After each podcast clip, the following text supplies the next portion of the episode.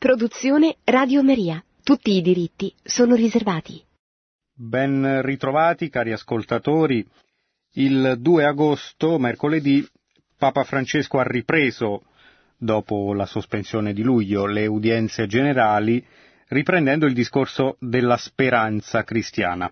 Lo ha fatto a partire da un'immagine molto suggestiva, eh, cioè la prospettiva della luce che viene da Oriente, il sole che sorge a Oriente, un dato naturale che però mh, di fatto, eh, come in genere tutta la creazione, veicola dei significati spirituali, che forse abbiamo perso la capacità di leggere, come dice anche il Santo Padre, eh, e che nel corso dei secoli si è concretizzato anche nell'orientamento della liturgia, orientamento anche fisico verso l'Oriente. E anche quando è venuto meno il dato fisico è stato conservato però il fatto di volgersi in un'unica direzione, quindi è rimasto per così dire l'Oriente liturgico, almeno da un punto di vista simbolico. Il Papa parte da questo per farci capire come da questo volgersi a Oriente nasce la speranza, la speranza che attingiamo da quella luce che è poi in ultima analisi la luce divina e che a nostra volta siamo chiamati a portare. Questa udienza si conclude con un invito ad essere cristofori, cioè ad attingere a quella luce, alla luce di Cristo per portarla agli altri. E Cristoforo vuol dire letteralmente portatore di Cristo. Dunque il Papa inizia subito questa udienza generale dicendo ci fu un tempo in cui le chiese erano orientate verso est. E mm, se ci facciamo caso questo vale anche per molte delle nostre chiese, eh, specialmente quelle più antiche, chiaramente, eh, in cui mh, in gran parte dei casi, eh, soprattutto eh, nel primo millennio, fino al Medioevo, eh, fino al Medioevo incluso, si cercava proprio di costruirle anche fisicamente orientate ad est. Eh, poi, come abbiamo detto, noi abbiamo perso questa simbologia, ma molte delle chiese che tuttora frequentiamo risalgono a quel periodo in cui si costruiva la chiesa con l'abside orientato ad est. Il Papa parte da questa constatazione e lo descrive alla luce della liturgia battesimale. Si entrava nell'edificio sacro da una porta aperta verso occidente e camminando nella navata ci si dirigeva verso oriente.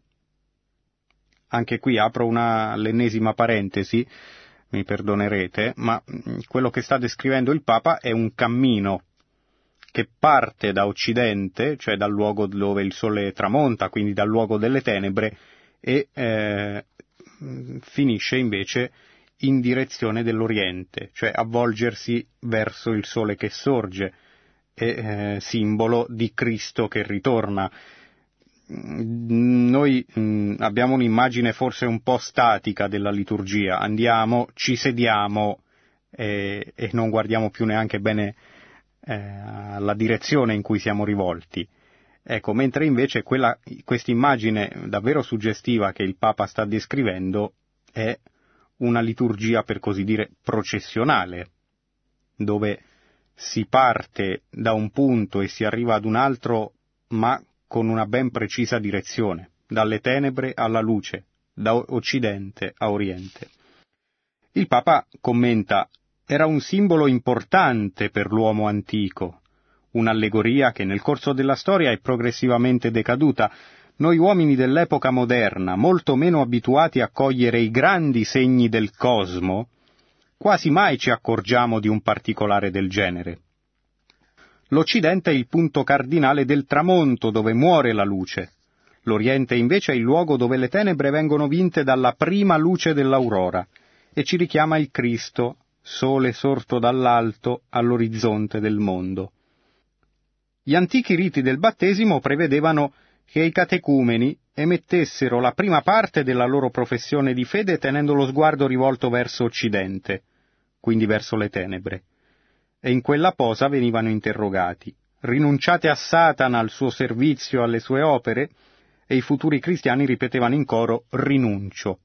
Dunque questa rinuncia a Satana veniva fatta nel luogo delle tenebre.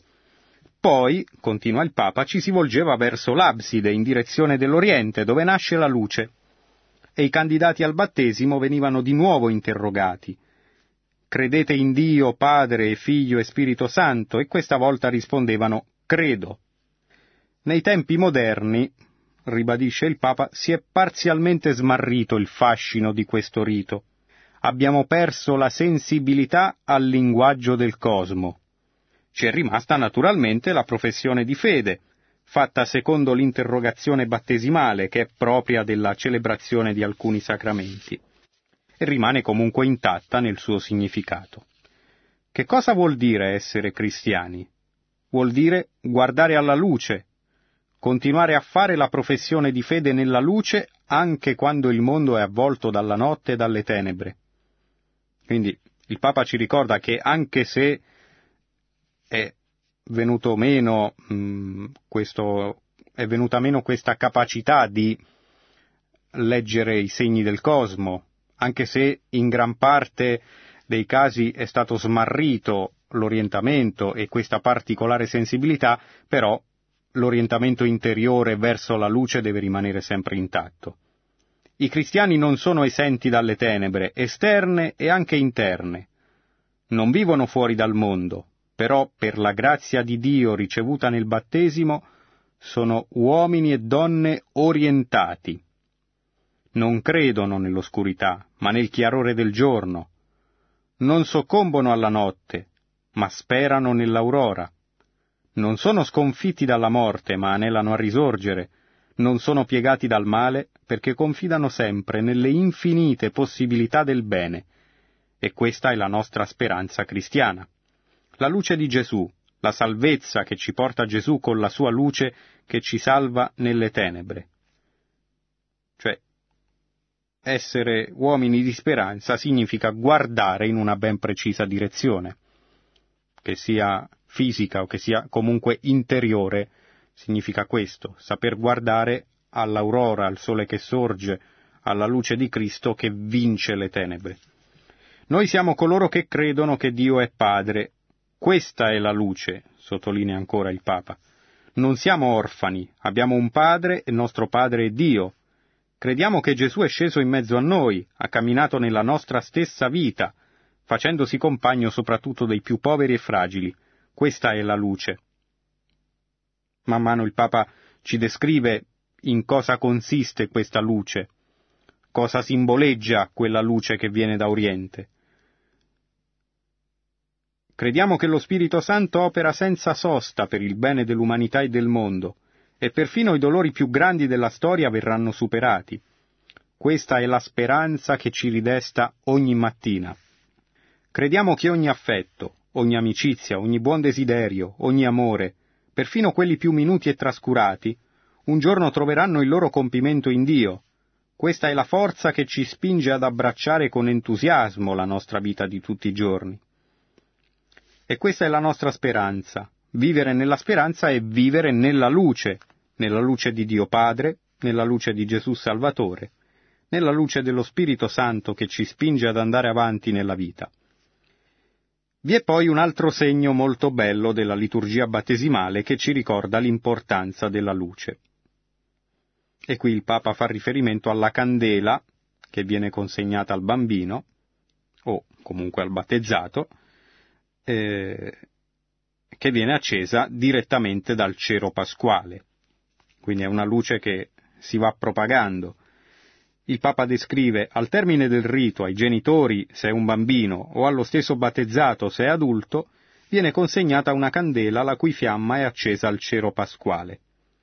Si tratta del grande cero che nella notte di Pasqua entra in chiesa completamente buia per manifestare il mistero della risurrezione di Gesù, se avete presente, il rito della veglia pasquale, nella chiesa buia viene portato questo cero che poi, eh, poi la chiesa man mano si illumina da completamente buia diventa completamente illuminata man mano che avanzando col cero si ripete per tre volte Lumen Christi, la luce di Cristo.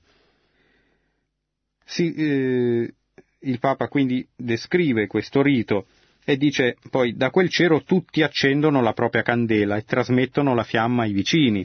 In quel segno c'è la lenta propagazione della risurrezione di Gesù nelle vite di tutti i cristiani.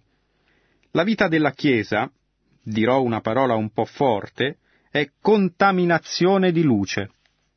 Quanta più luce di Gesù abbiamo noi cristiani, quanta più luce di Gesù c'è nella vita della Chiesa e più essa è viva. La vita della Chiesa, ripete il Papa, è contaminazione di luce.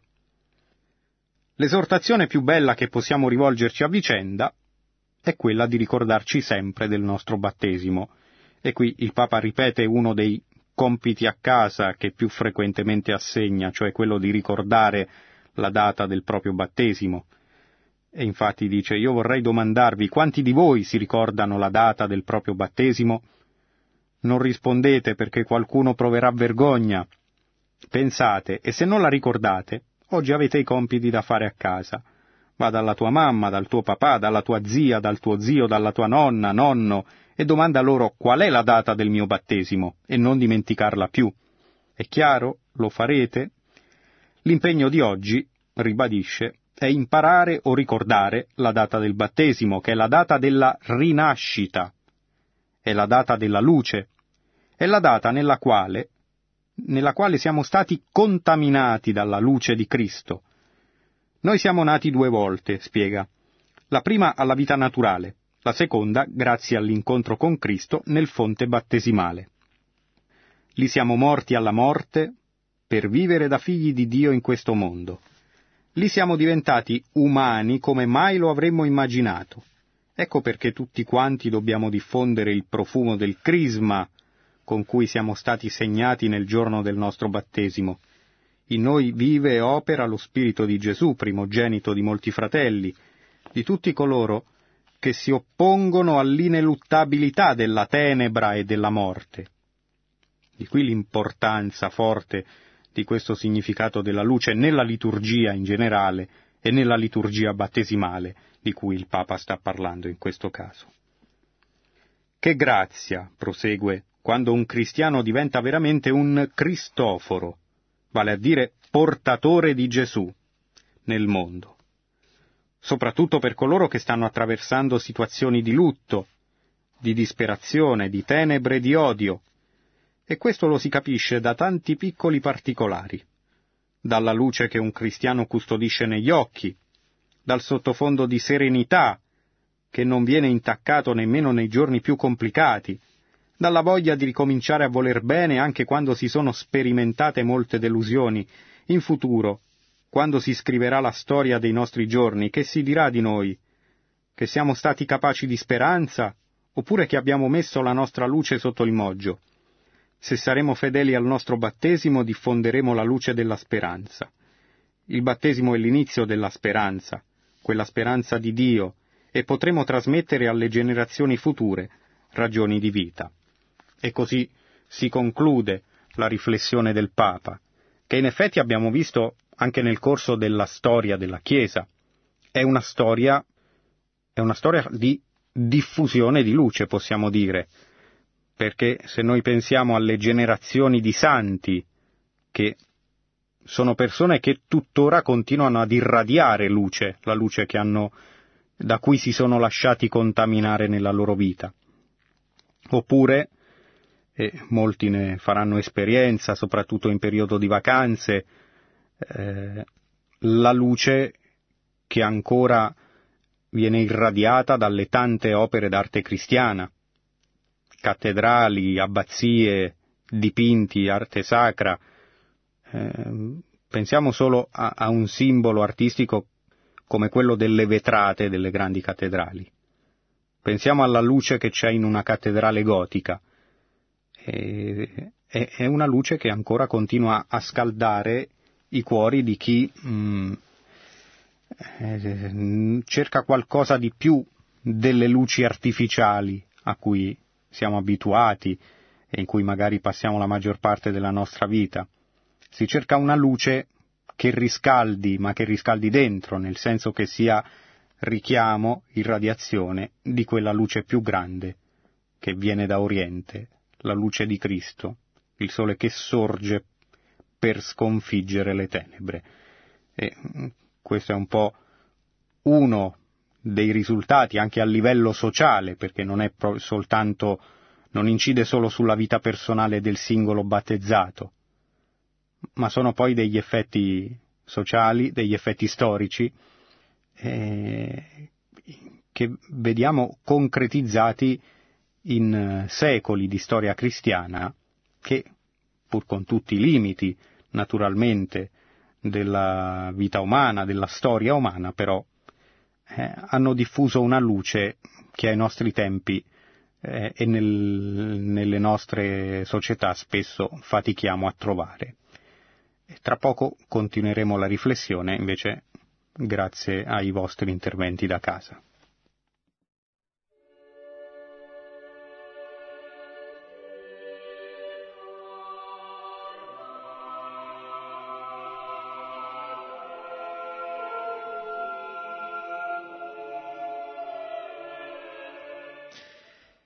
Pronto? Pronto? Buonasera. Eh, dottor Chiappalone, buonasera. Eh, complimenti per la trasmissione, ma molto bella, ecco.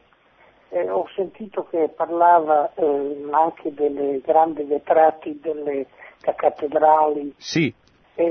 così mi ha un po' stupito un articolo che ho eh, sbirciato su internet qualche tempo fa che parlava che in Francia eh, si, abbattono, si, abbattono, qualche volta le chiese eh, per eh, costruire altre cose. Ecco.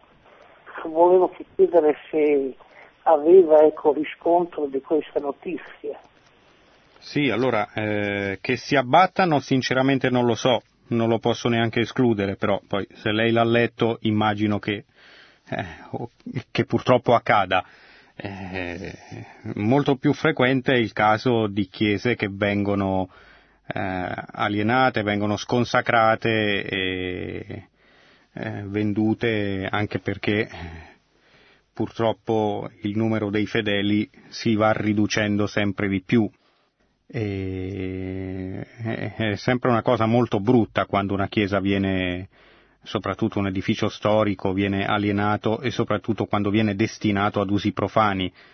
Eh, a volte vengono vendute anche perché eh, non, eh, magari le diocesi non ce la fanno proprio a mantenerle, ci sono dei costi di manutenzione. L'ideale sarebbe in ogni caso di preservare l'edificio, magari anche con interventi pubblici, di preservare comunque l'edificio anche per la sua importanza storica, culturale, eh, però entrano in gioco dei fattori che, ecco, è, è chiaro che la soluzione migliore e la più naturale sarebbe quella invece di continuare a tenerle e di ripopolarle, ma questo lo si può fare se il numero dei cristiani aumenta di nuovo. Tante volte queste chiese sono state costruite in epoche in cui i cristiani erano molti di più di oggi, soprattutto in luoghi secolarizzati come la Francia, dove la secolarizzazione avanza in maniera ancora più impietosa che da noi. E questo è possibile però farlo aumentando quella propagazione di luce di cui parla il Papa. Se più persone eh, si lasciano contaminare, come dice il Papa, dalla luce di Cristo, e allora vediamo che le chiese si riempiranno di nuovo e, e di sicuro non saranno più né vendute né abbattute, certamente. Pronto? Eh, pronto, buonasera. Sì. Buonasera, buonasera. Eh, io sono rimasto mh, mm, attento e quando raccontava che questi preti o fedeli, non so cosa, rivolti verso il sole tramonta, insomma, sì, no? Dicevano sì, sì, in direzione. Rinuncio, no? E poi dopo all'incontrario. Forse per me potrebbe essere un segno di fede più profonda. Sì, allora ne approfitto per rileggere questo passo che è stato è parte dell'udienza del Papa, della catechesi del Papa, il Papa ha ricordato il fatto che eh, in gran parte dei casi l'antico orientamento delle chiese, anche proprio fisicamente, era verso est, per simboleggiare il fatto che mh, mm, ci si rivolge nella preghiera verso il sole che sorge. E, ehm, di conseguenza c'è tutto un insieme di simboli anche legati ai punti cardinali che caratterizzano la liturgia e che eh, in particolare caratterizzavano la liturgia battesimale. Eh, mentre oggi l'abbiamo un po' abbandonate queste cose e il Papa due volte dice purtroppo abbiamo perso la sensibilità al linguaggio del cosmo, nel rito del battesimo eh, avveniva proprio che ci si volgeva verso occidente, cioè verso il sole che tramontava, verso il luogo delle tenebre, per, eh, per rinunciare a Satana, quindi per rinunciare alle tenebre. Poi ci si girava invece verso la luce a quel punto, per affermare invece la propria fede in Dio.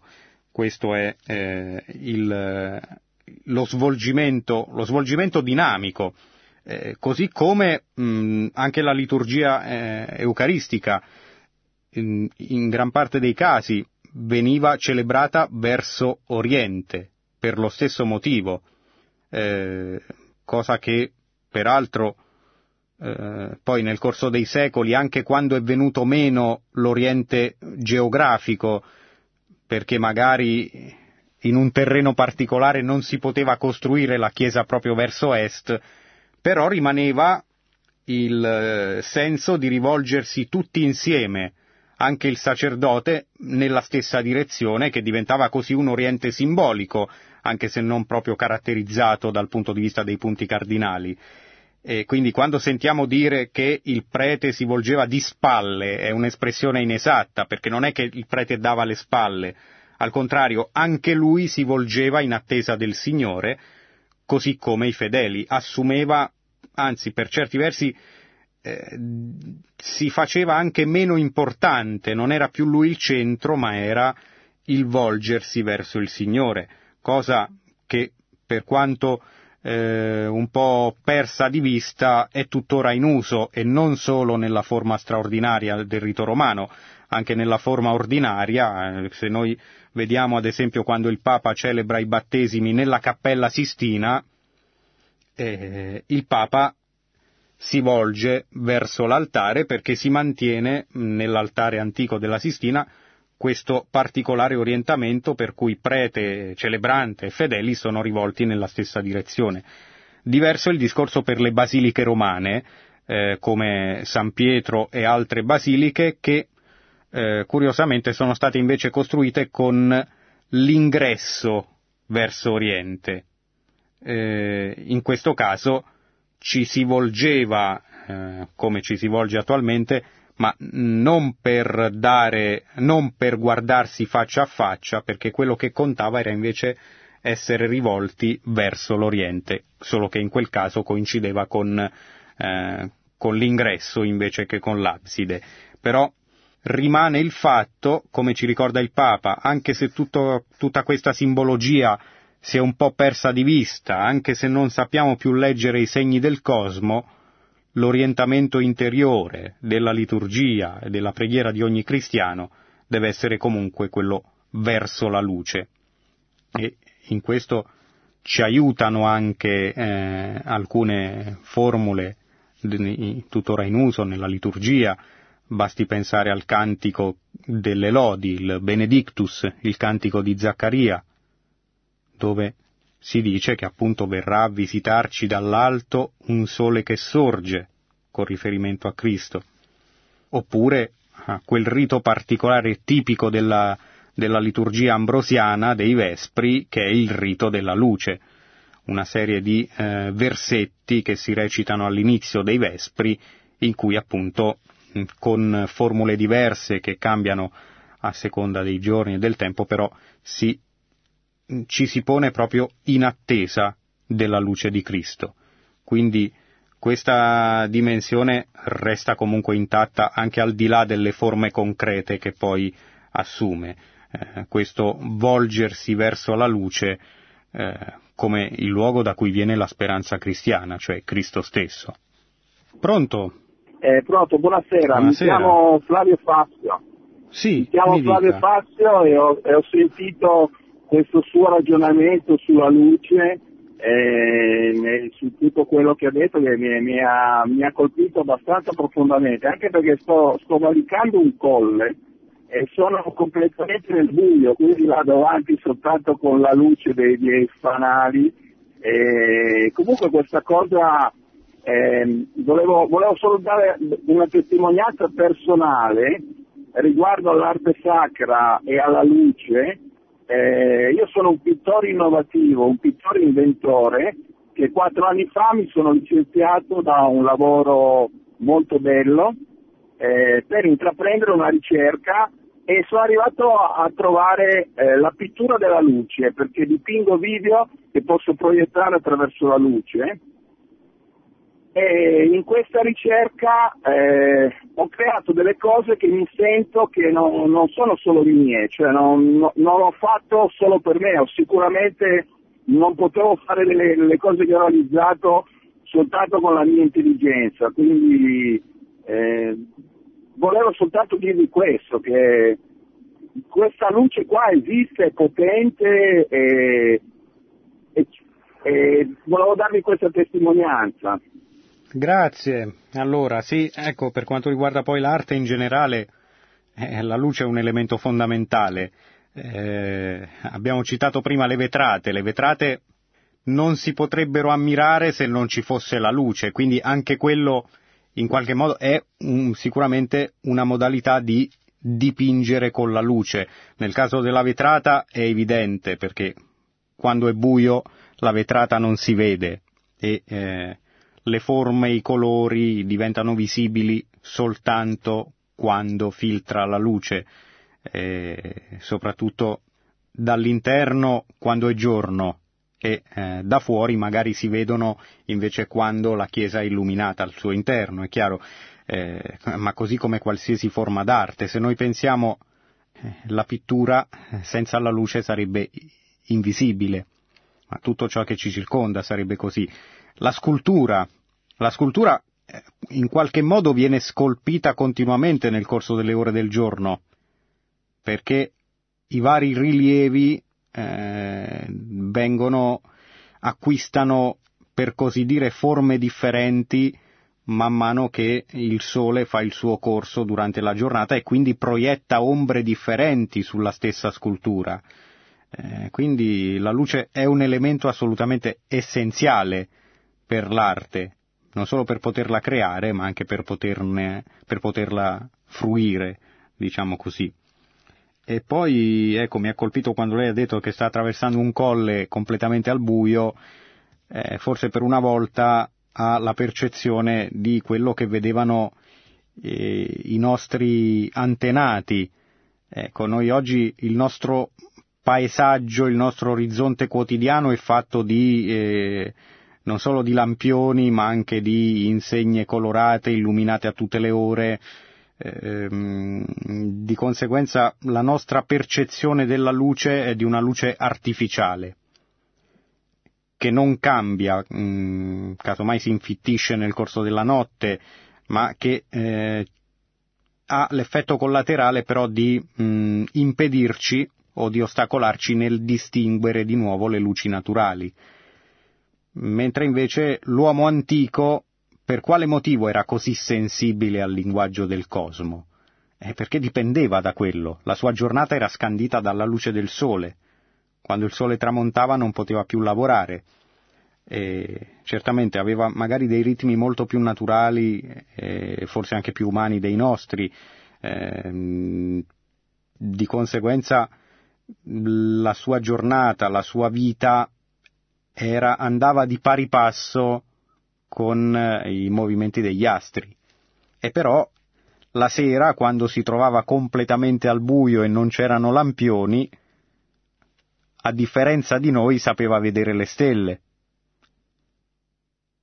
E la mattina eh, non veniva svegliato dalla sveglia, forse, forse dal canto del gallo, eh, ma veniva svegliato dalla prima luce dell'alba.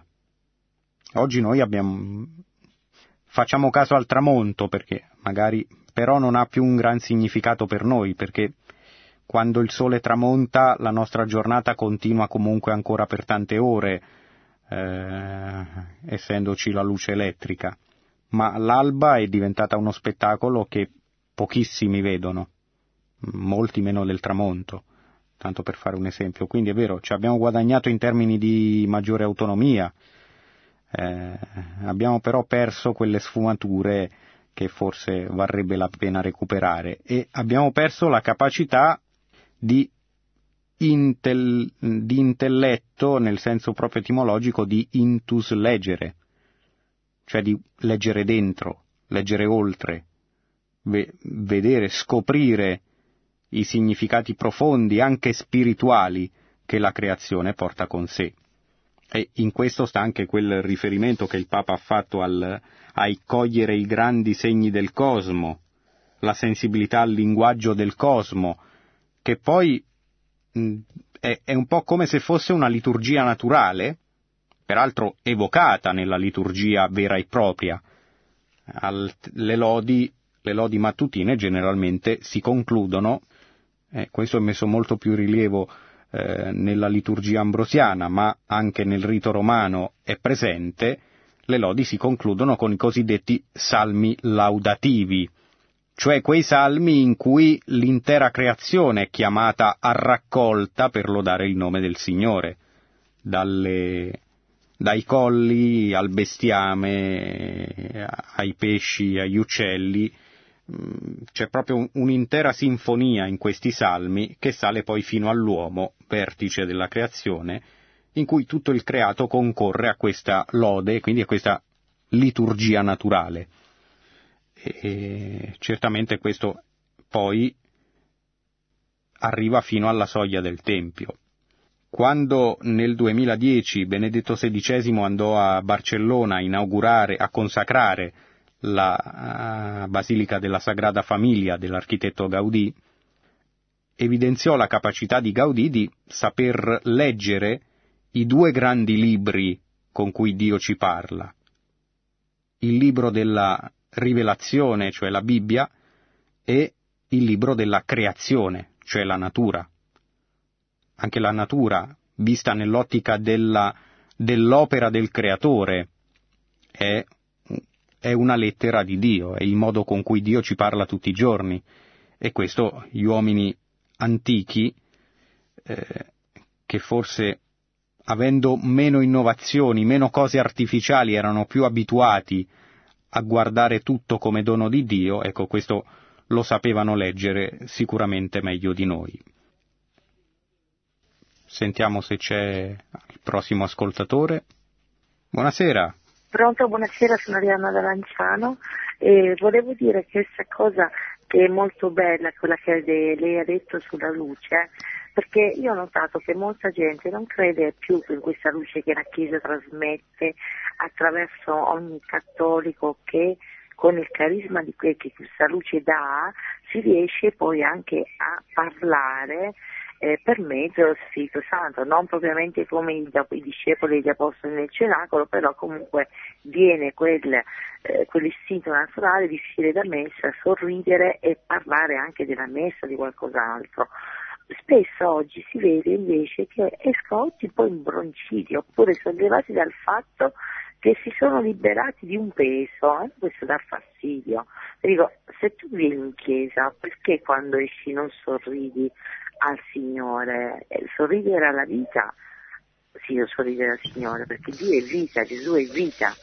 Poi prendono la comunione e, e escono imbronciati dalla Chiesa, quando la Chiesa appunto è questa luce che lei ha detto che si trasmette, si propaga nel mondo e quindi potremmo fare molto di più se non ci fossero queste persone che hanno questo atteggiamento. Lei che cosa ne pensa? L'ascolto per radio, grazie.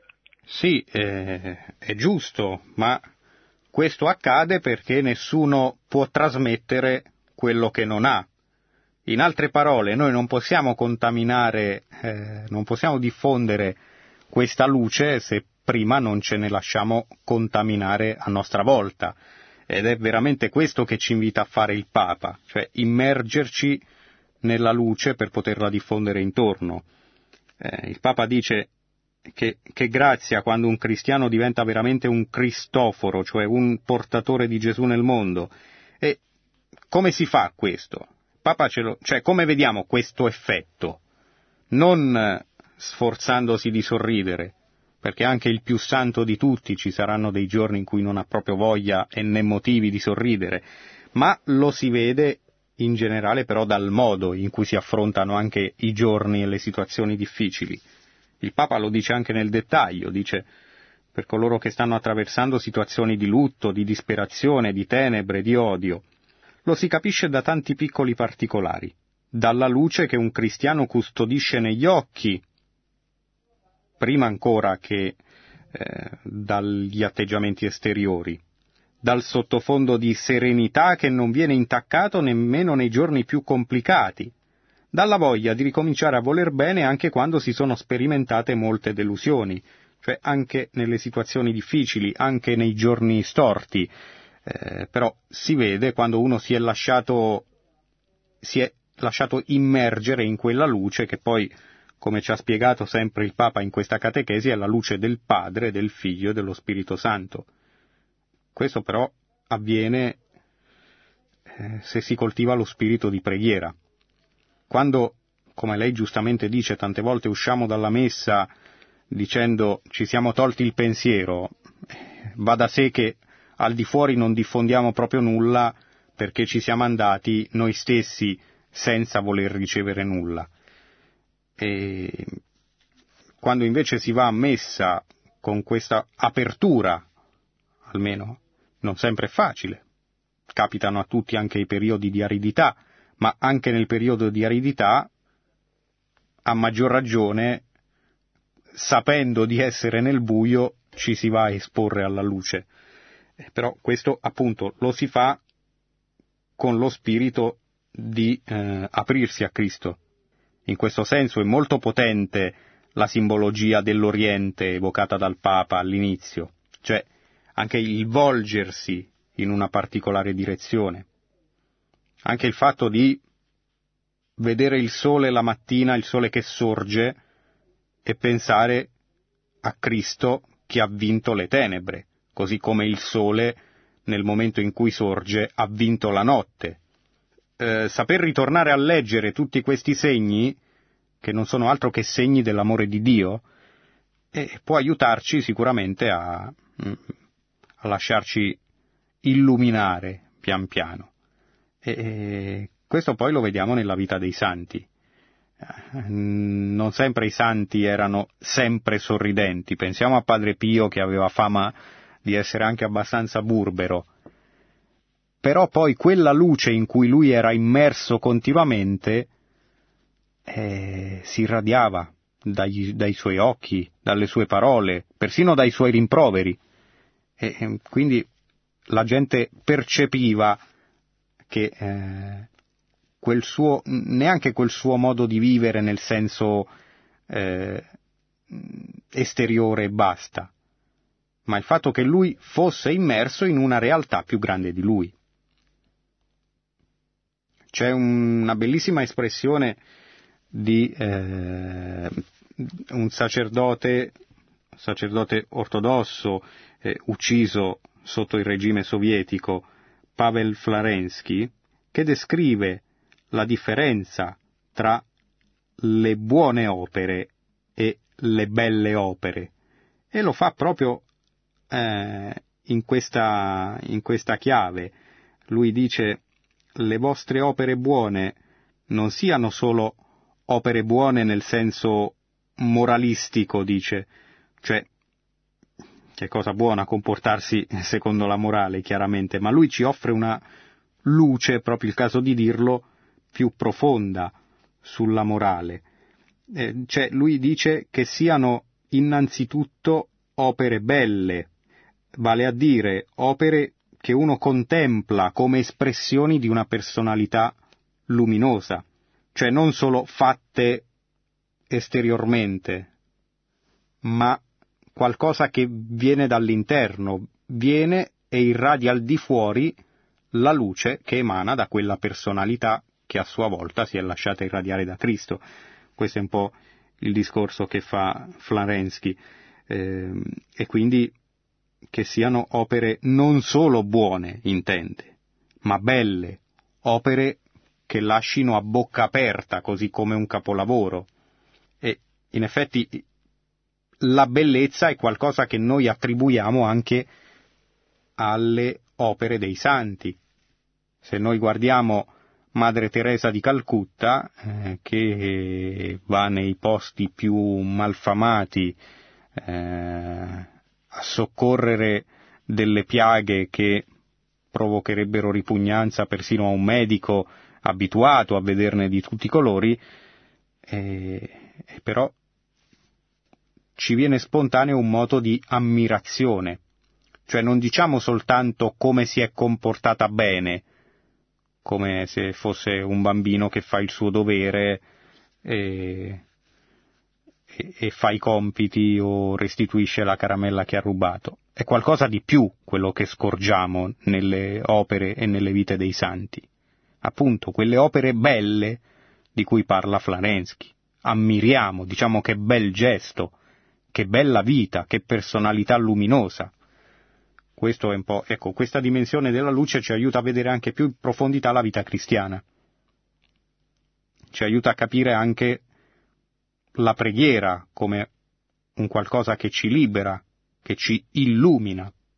E questa simbologia della luce ci aiuta a vedere bene anche la novità portata dal cristianesimo, in un mondo che invece viveva immerso, come dice sempre il cantico di Zaccaria, nelle tenebre e nell'ombra della morte. Cioè, un mondo in cui le grandi domande dei filosofi, persino di una filosofia avanzata come poteva essere quella del mondo greco, erano sempre in attesa di qualcosa. È come se il mondo antico fosse, vivesse una situazione di avvento, di attesa, come capita a noi, anche se non lo viviamo sempre con questo spirito, ma come il nostro avvento che precede il Natale, che precede la nascita di Cristo. Attendiamo qualcuno. Ecco, nel mondo antico si viveva, anche nel mondo pagano, una specie di attesa inconsapevole. Inconsapevolmente si viveva questo avvento che durava da chissà quanto e che cercava una risposta, una risposta incarnata in qualcuno, la risposta poi è arrivata con la nascita di Cristo. E, e spesso le religioni, le credenze eh, presenti in quelle epoche non solo non offrivano risposta, ma eh, risentivano anche di un atteggiamento fatalistico, risentivano spesso di una mancanza di speranza. Ed è questa la luce che Cristo è venuto a portare in quel mondo. E probabilmente noi viviamo una situazione analoga, solo forse anche peggiore, nel senso che a quell'epoca mm, non si conosceva, si viveva nel buio perché si ignorava la luce di Cristo, che non era ancora venuto. Ma no- nella nostra epoca viviamo nel buio, ed è un buio che nel Novecento si è realizzato con i regimi totalitari e adesso si realizza con quella cultura dello scarto eh, di cui spesso parla il Papa, che poi cultura che finisce per scartare anche i bambini, eh, per scartare le vite considerate non si sa da chi imperfette o indegne di vivere, ecco, noi viviamo queste tenebre perché abbiamo rifiutato invece Cristo abbiamo, rifiutiamo questa luce spesso a causa di pregiudizi, eh, tanta gente ignora, rifiuta Cristo, rifiuta la Chiesa non perché rifiuta la Chiesa in quanto tale, ma perché ne ha una cattiva informazione. Molti vediamo anche intorno a noi, anche a livello quotidiano, eh, rifiutano la Chiesa pensando di trovare lì le tenebre, ma in realtà non entrano in chiesa dal giorno in cui sono stati battezzati, se sono stati battezzati. Rifiutano qualcosa che non conoscono. E, e tante volte da fuori non si accorgono che è proprio lì che invece potrebbero trovare una luce maggiore, che dia senso anche alle vicende difficili. Riprendendo sempre un esempio artistico, c'era mi ha colpito un'immagine di un grande scrittore, non ricordo, potrebbe essere Chateaubriand, se sbaglio abbiate pazienza, vado a memoria, che diceva che la Chiesa, la Chiesa intesa in senso come istituzione, per così dire, è come una cattedrale, come uno scrigno,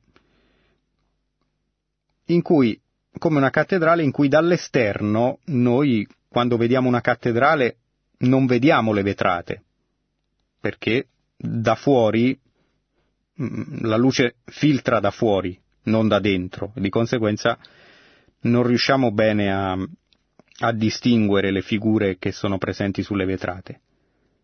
Mentre una volta entrati dentro, vediamo la luce che filtra, riusciamo a distinguere tutte le forme e i colori delle vetrate e restiamo stupiti.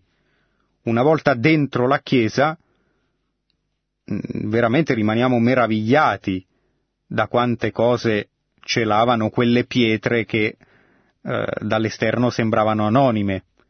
E così, eh, diceva questo scrittore, che forse era Chateaubriand, mm, non ricordo bene, così avviene per la Chiesa istituzione. Molti da fuori la rifiutano ma non si accorgono che dentro scorgerebbero una luce che non avrebbero mai immaginato, e una luce a cui i loro cuori potrebbero rallegrarsi, riscaldarsi. Ecco, come vedete questa simbologia della luce è proprio costitutiva del cristianesimo. Pronto? Sì, pronto. Buonasera. Buonasera, dunque io chiamo, sono in autostrada e sto diciamo, lavorando, ho fatto tanti chilometri, sto sentendo eh, la vostra radio ecco, e ho sentito prima diciamo, eh, quando parlavano di che in Francia si consacrano le chiese eccetera e lei ha risposto perché il numero dei fedeli è molto diminuito. Allora eh, io che non sono un grande praticante, un grande, diciamo, eh, come per dire, uno che medita tanto, che, eh, che prega tanto, eccetera, e dico come mai eh, c'è in questo mondo o in questa, in questa situazione di cristianesimo, eh, eh, io penso che sia una difficoltà eh, quella di mettere insieme il lavoro e, eh, non so se poi questa è una domanda eh, che è pertinente al tema, però dico come mai questi eh, diciamo si, eh, eh, si diminuiscono i, i cristiani ehm, l'attaccamento eh, tra il, il, congiungere la vita pratica di tutti i giorni con questa vita spirituale, che per me è un tema che mi trascino da tanto tempo cioè sì. mettere insieme ecco, la difficoltà, perché quando sento la vostra radio, come prima ho sentito il, diciamo, il padre che parlava, penso, uh, al clero, oppure non so, dato che c'era, eh, non ho capito bene perché, parlava molto, diciamo, eh, eh, forte. Eh, eh, i, po- I vari punti che ha elencato prima erano dei ripensamenti, questo, quell'altro, quell'altro, tante regole diciamo, forse magari io sono un po' fuori dalle regole, non so se questo mi può rispondere o se magari, perché magari penso che ci sia tanta gente, come diceva lei prima, che non conoscono la Chiesa, non la conoscono non solo quella eh, diciamo di muro, ma anche quella, eh, la vera Chiesa, che se entrano dentro eh, possono capire di più, bisogna vivere tutto questo. E il vivere tutto questo eh, diciamo è molto, non dico facile per chi è, è, consacrato, per chi è del clero, per chi eh, pratica, non so, eh, io vivacchio in una certa maniera eh, cercando di tirar fuori la mia retta intenzione nel fare tutto quello che devo fare, però eh, questo eh, mi ha fatto molto eh, diciamo, pensare nel, nell'intervento molto prima della sua trasmissione quando hanno detto che bisogna aver paura eh, si devono, quelli che, che, sono bravi, quelli che sono bravi, eh, quelli lì devono avere molta paura, quelli invece che, che, magari sono dei peccatori, vai in pace e non più peccare, eh, nessuno ti ha scagliato una pietra e vai. Sì. Eh, Ecco, è, è, so tut, è, molto chiaro. Stato... No, no, infatti, intanto mi soffermo sul primo punto che lei ha toccato e che mi sembra il cuore della questione, del perché ci sono sempre meno cristiani. In realtà ci sono tanti cristiani di nome, ma eh, c'è poi quella divisione, quella lacerazione tra, di cui lei parlava, tra vita spirituale e vita pratica, cioè in sostanza si è cristiani o solo nominalmente o solo quando si va alla messa la domenica e poi finita la messa ci si dimentica della propria fede. E invece mh, mm, non dovrebbe essere così, cioè essere cristiani è qualcosa di molto di più di adempiere a certe pratiche una volta alla settimana o più. Ehm, San Giovanni Paolo II diceva che una fede che non diventa cultura è una fede non interamente pensata, non pienamente vissuta. Cosa vuol dire una fede che non diventa cultura? Perché la fede deve diventare cultura e in che senso?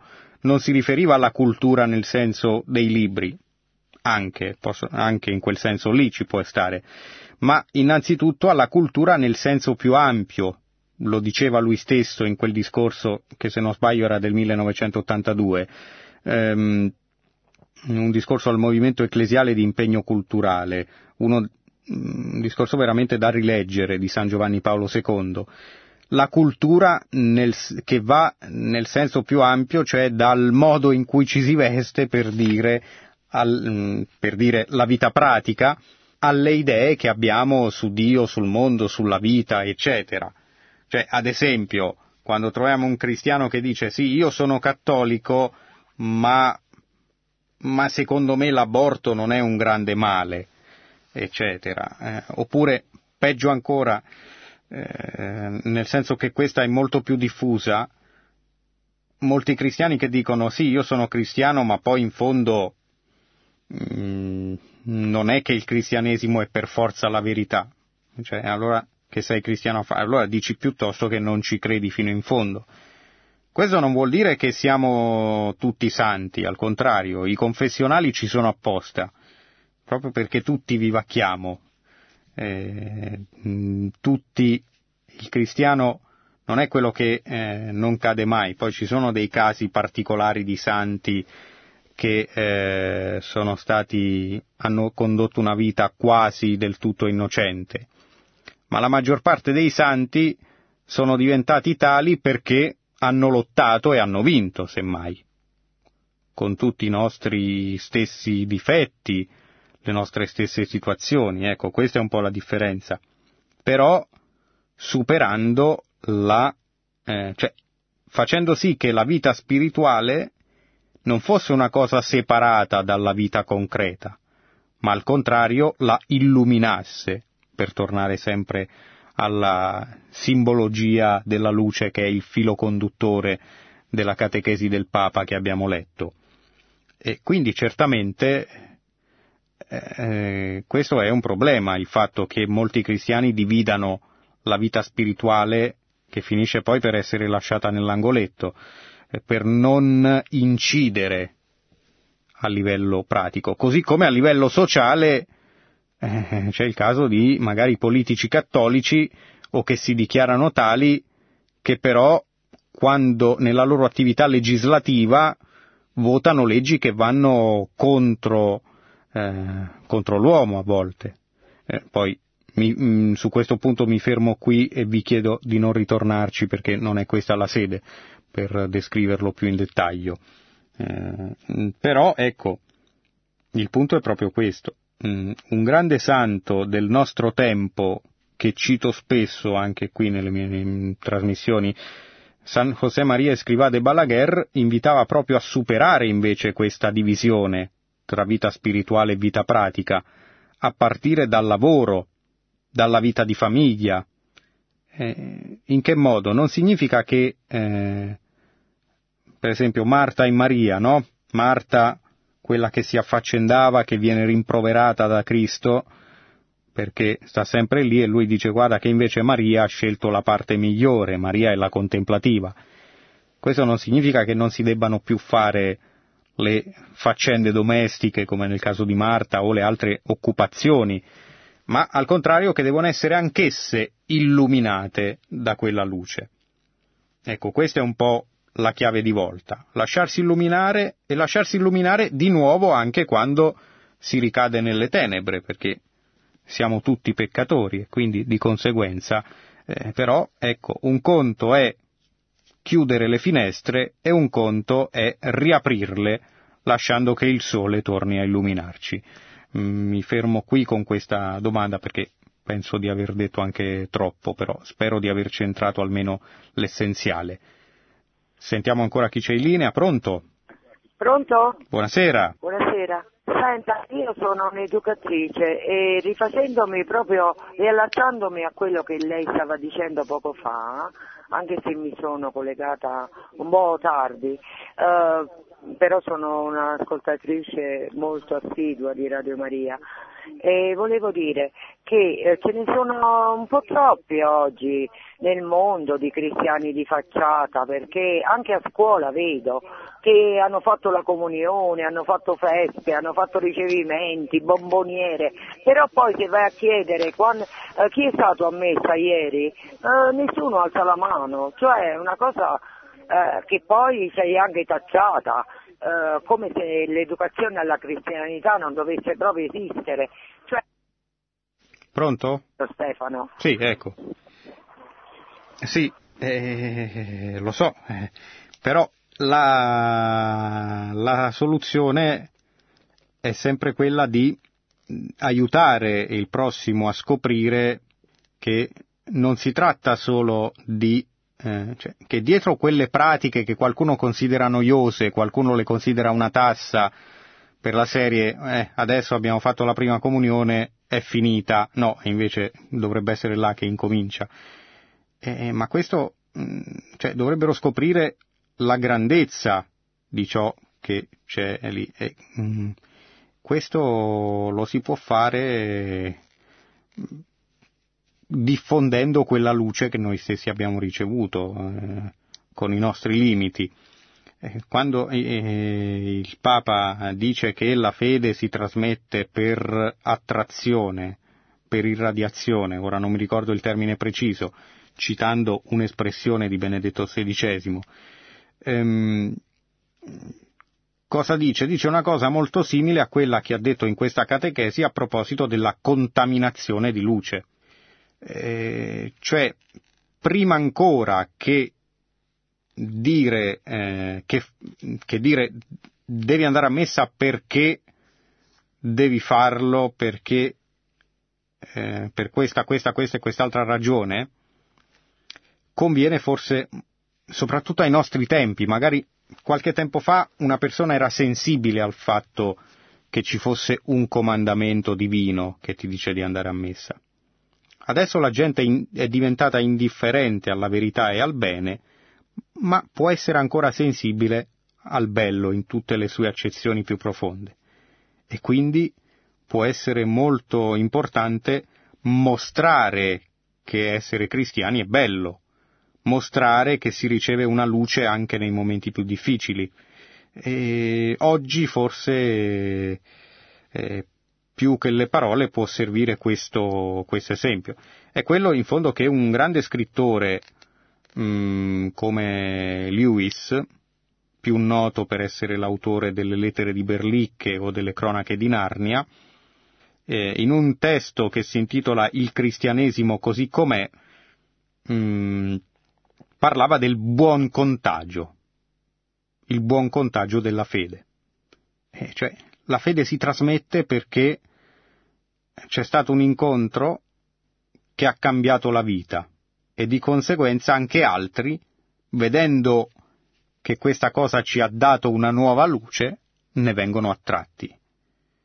E l'unica via è questa, trasmettere questa luce che, che risalendo all'indietro è quella che è scaturita dal sepolcro vuoto della mattina di Pasqua. Questo è. E, sì, anch'io mi pongo il problema di tanta gente che è cristiana di facciata, che non ha scoperto questa luce. Eh, mi pongo ancora di più il problema di quante volte io non sono stato in grado di trasmetterla. Perché poi a me verrà chiesto conto non degli altri, ma, o, o meglio, eh, verrà chiesto conto di quello che io sono stato in grado di lasciar trasparire e, e molte volte mi rendo conto che la luce o l'ho tenuta accuratamente nascosta o mm, non me ne sono neanche io lasciato riempire, irradiare, eccetera. E quindi eh, ciascuno deve ricominciare da qui. Ma da dove si comincia? Proprio perché la vita cristiana non è una costruzione esteriore, eh, si ricomincia dalla preghiera dalla preghiera vissuta come, riprendiamo sempre l'esempio guida di questa sera, come un aprire le finestre la mattina per far sì che il sole vinca le tenebre, non solo quelle esteriori, ma anche tutte le tenebre interiori che ci portiamo nel cuore, e solo così potremo aiutare anche gli altri a vincere a loro volta le tenebre e diffondere questa contaminazione di luce di cui ha parlato il Papa. Nel frattempo l'ora è tarda, la notte è avanzata, ma tra qualche ora spunterà di nuovo la luce, quindi buonanotte e buon ascolto. Produzione Radio Maria. Tutti i diritti sono riservati.